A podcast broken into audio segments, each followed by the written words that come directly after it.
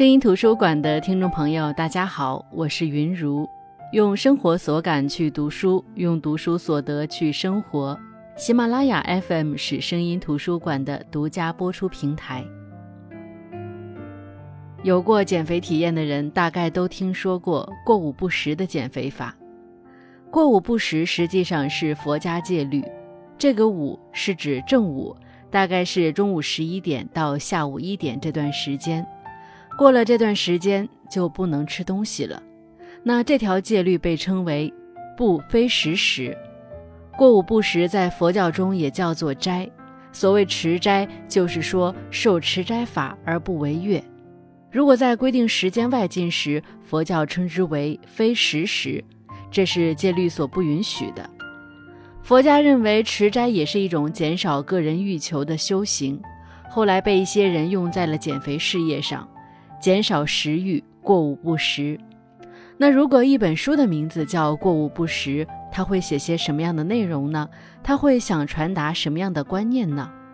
本期声音图书馆，我们分享的这本书就是作家洛平的小说集《过午不食》。《过午不食》是洛平在二零一九年出版的小说集，共由四个中短篇小说构成。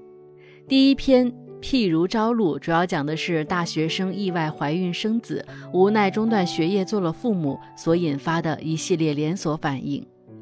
第二篇漫长的告白，则是一个大学生自杀后，年轻的辅导员内心颇受煎熬，始终走不出这件事儿的故事。第三篇是讲一个中年事业女性，同处一室的丈夫居然无声无息地停止了呼吸。等她翻查丈夫的手机，才发现沉默的丈夫竟然以一个奇怪的生物名称来取代妻子的名字，这篇名字就叫酸泥。还有最后一篇，就是与这本书同名的小说《过午不食》。或许是由于作者本身是在高校执教，对高校的生态很熟悉的缘故，这本书将笔尖聚焦于高校的众生相。以现实主义手法，全景式地描摹了高校知识分子的中年危机、在校大学生的结婚现状，以及高龄二胎的冲击、九零后辅导员遇见零零后大学生等高校知识分子的生活场景，以此来反映人性的多样性。那首先说到高校，高校里有什么？有大学生。那第一篇譬如朝露写的就是大学生。这两个大学生，一个是研究生，二十三岁的梁三思；一个是本科生，二十一岁的程穗，都是品学兼优的好学生。他们带着对爱情的憧憬，确定了恋爱关系。但是在相处的过程当中，一不小心怀孕了，由此人生的走向发生变化。我们都说，正确的年纪做正确的事情，人生才不容易失控。当代大学生都是接受过性教育的一代，谈恋爱发生性关系，按理来说是一件相对平常的事情，带来后果的几率也不大。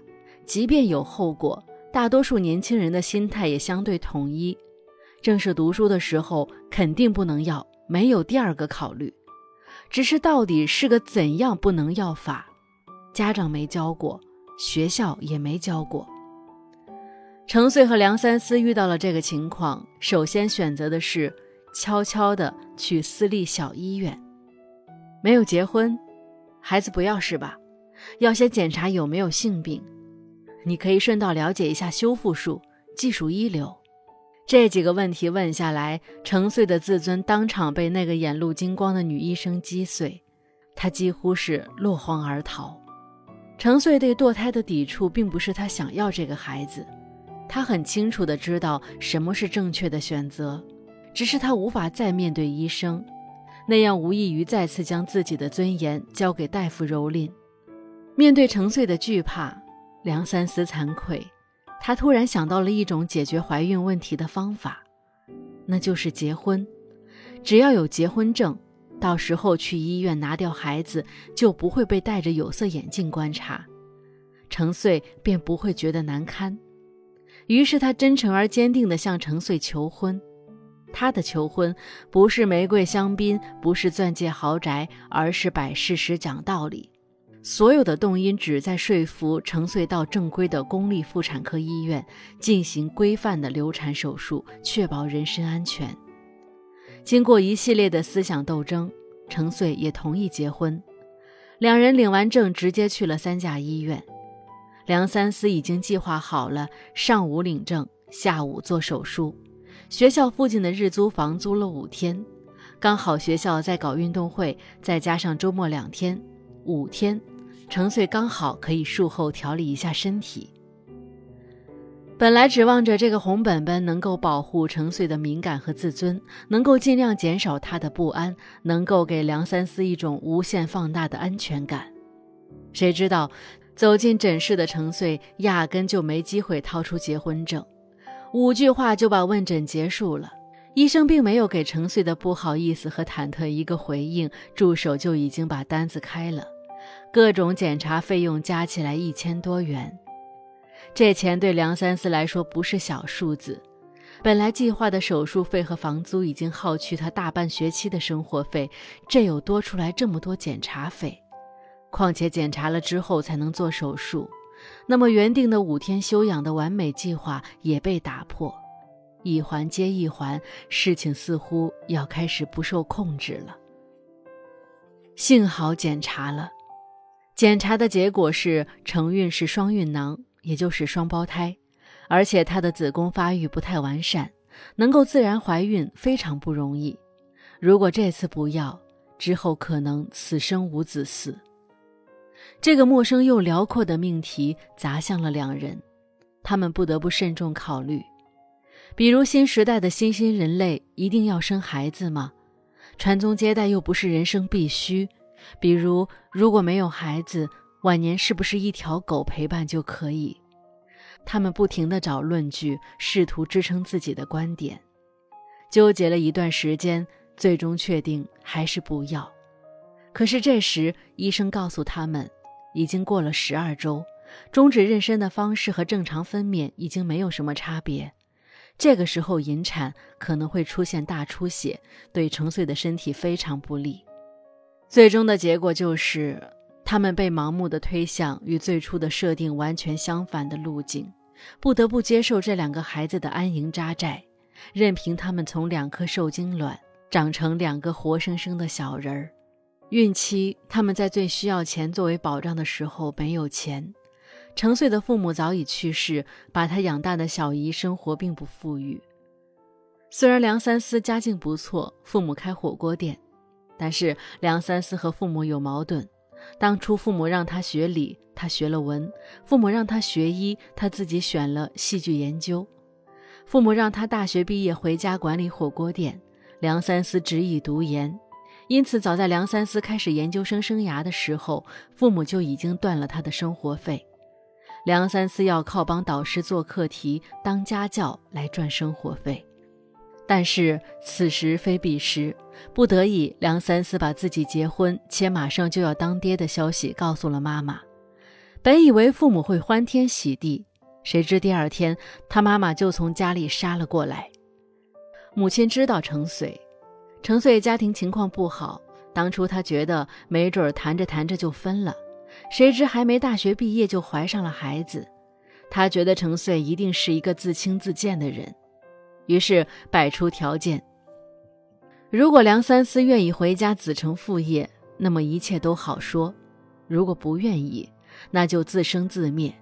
梁三思自是不肯。虽然梁三思没把父母的态度告诉程穗。但程穗从没有任何改善痕迹的经济状况当中也看出，梁三思肯定和家里谈崩了。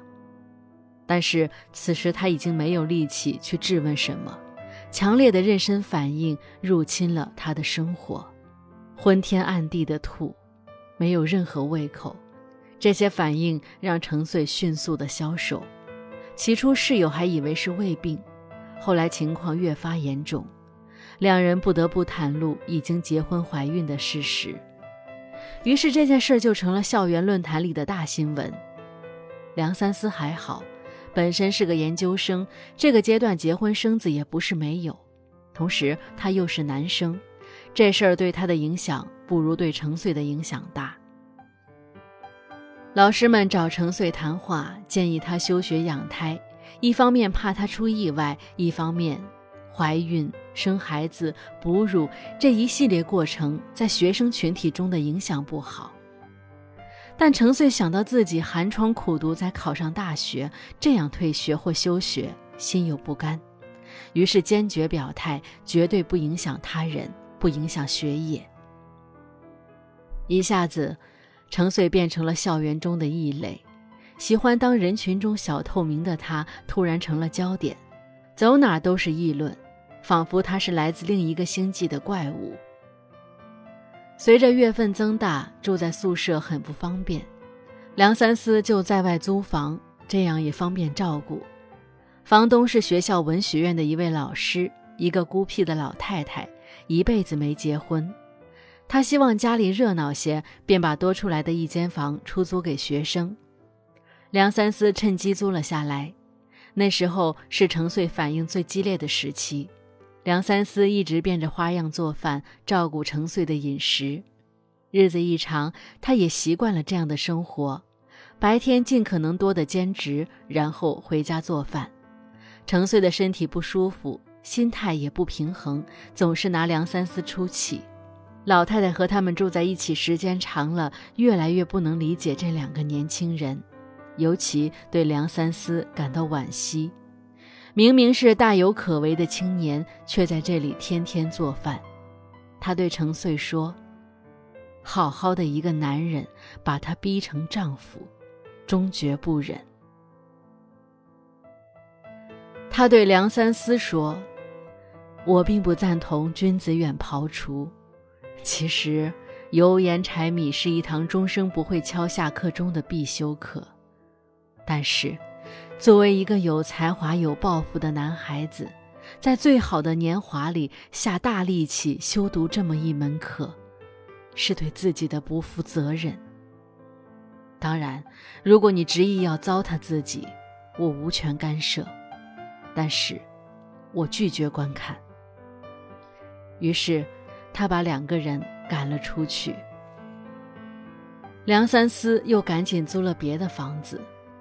这后来，梁三思的父母携带着自己的婚姻变故，也来到了他的出租房里，上演了一场离婚闹剧。二十三岁的梁三思成了单亲家庭的孩子，父母自顾不暇，更顾不上他们。梁三思不得不用更多的功夫去赚钱。他千方百计找了更多补习学校的兼职，他锱铢必较地盘算着收入和支出，差不多忘记了还剩下大半的硕士学业。就连当初似乎已经板上钉钉的院长助教的职位，也被院长的另外一个弟子抢了去。一切似乎都脱轨了。就连他和程穗都从当初的患难之交，变成了悔不当初的互相指责。在一次争吵中，程穗在情绪激动的时候扇了梁三思一巴掌，梁三思满身的血往上涌，于是还了手。程穗摔到地上。孩子早产，双胞胎，一个还算健康，另一个被诊断为脑瘫。梁三思签了好几次病危通知书。两个状况百出的早产儿迅速侵蚀了他们的生活，两人已经无暇顾及学业，面临降级、延迟毕业，甚至不能毕业。不过，这些对他们来说都不重要了。他们最重要的是赚钱。每天累得像条狗一样的梁三思回到家里，面对的是同样累得像条狗一样的程穗。通常是他们对望一眼，坐下来一起吃着梁三思打包回来的饭菜。程穗的作息已经脱离了日与夜的轨道，他觉得自己正在变成一个机器人，丧失了吃饭和睡觉的权利。他变成了囚鸟，许多憋屈在心里无从诉说。他和梁三思几乎从不聊天，也避免着发起任何会话，因为无论说什么，无论做什么，最终的结果一定是争吵。不管起因是什么，最终必然会落脚到那次引发灾难的吵闹。如果没有梁三思的失控，两个孩子何至于早产？其中一个又何至于成为脑瘫？脑瘫儿或许就不应该继续活下去。程穗的心里有了这个念头，他策划了一场谋杀，又及时终止了这场谋杀。前后只有几分钟的时间，可是这几分钟的时间里，他的心里已经走过高山，走过荒野，走过平川，走过海岸，最终回到原地。他留下了那个将来注定会让他饱受磨难的孩子。与此同时，不堪重负的梁三思策划了一场离家出走，然后又走了回来。他漫无目的的走着，但思绪已经千回百转。他一想到要抛下程穗和孩子，内心就被深刻的伤感和强烈的自责所包围。于是他明白了，过去那种无牵无挂的岁月再也回不去了。他们和其他那些校园情侣已经有云泥之别，后者可以轻言分手，而他们不可以，因为在他们中间多了一些东西。这东西还不仅仅是法律层面的婚姻手续，也不仅仅是血缘层面的两个孩子，是什么呢？梁三思想，也许是一种态度吧，一种面对未知，甚至是面对生与死的态度。这态度让他们一起达成了对命运的妥协，这份妥协足以扶助他们将最难最难的日子撑持下去。他们的内心进行了简单的出走，又都回归原位。他们只要对视一眼，就知道了对方的选择。他们知道对方已经做好准备，要一起应对他们接下来人生的各种意外。其实二十多岁结婚本没有什么，但是这件事放在正在读书的大学生身上，便有了戏剧化的效果。首先，由于经济没有独立，没有赚钱的能力，他们再成熟，也基本还是孩子，心智不成熟。而怀孕生子这件事就像催化剂一样，加速着他们的成长。